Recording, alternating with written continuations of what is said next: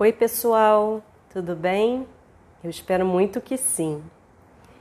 Então, estamos aqui mais uma vez para darmos continuidade à leitura do livro Transtorno de Ansiedade e Depressão Minha História de Superação. Hoje nós vamos ler o capítulo 1. O título é Coliseu.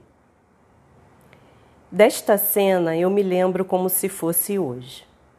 Era julho de 2015.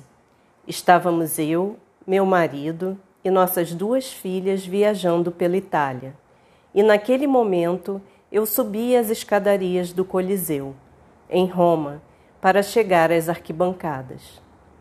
Fazia um calor extremo e o ar estava muito seco, a ponto de as autoridades mandarem distribuir água mineral a quem estivesse nas ruas. Eu tentava me equilibrar ao subir os degraus.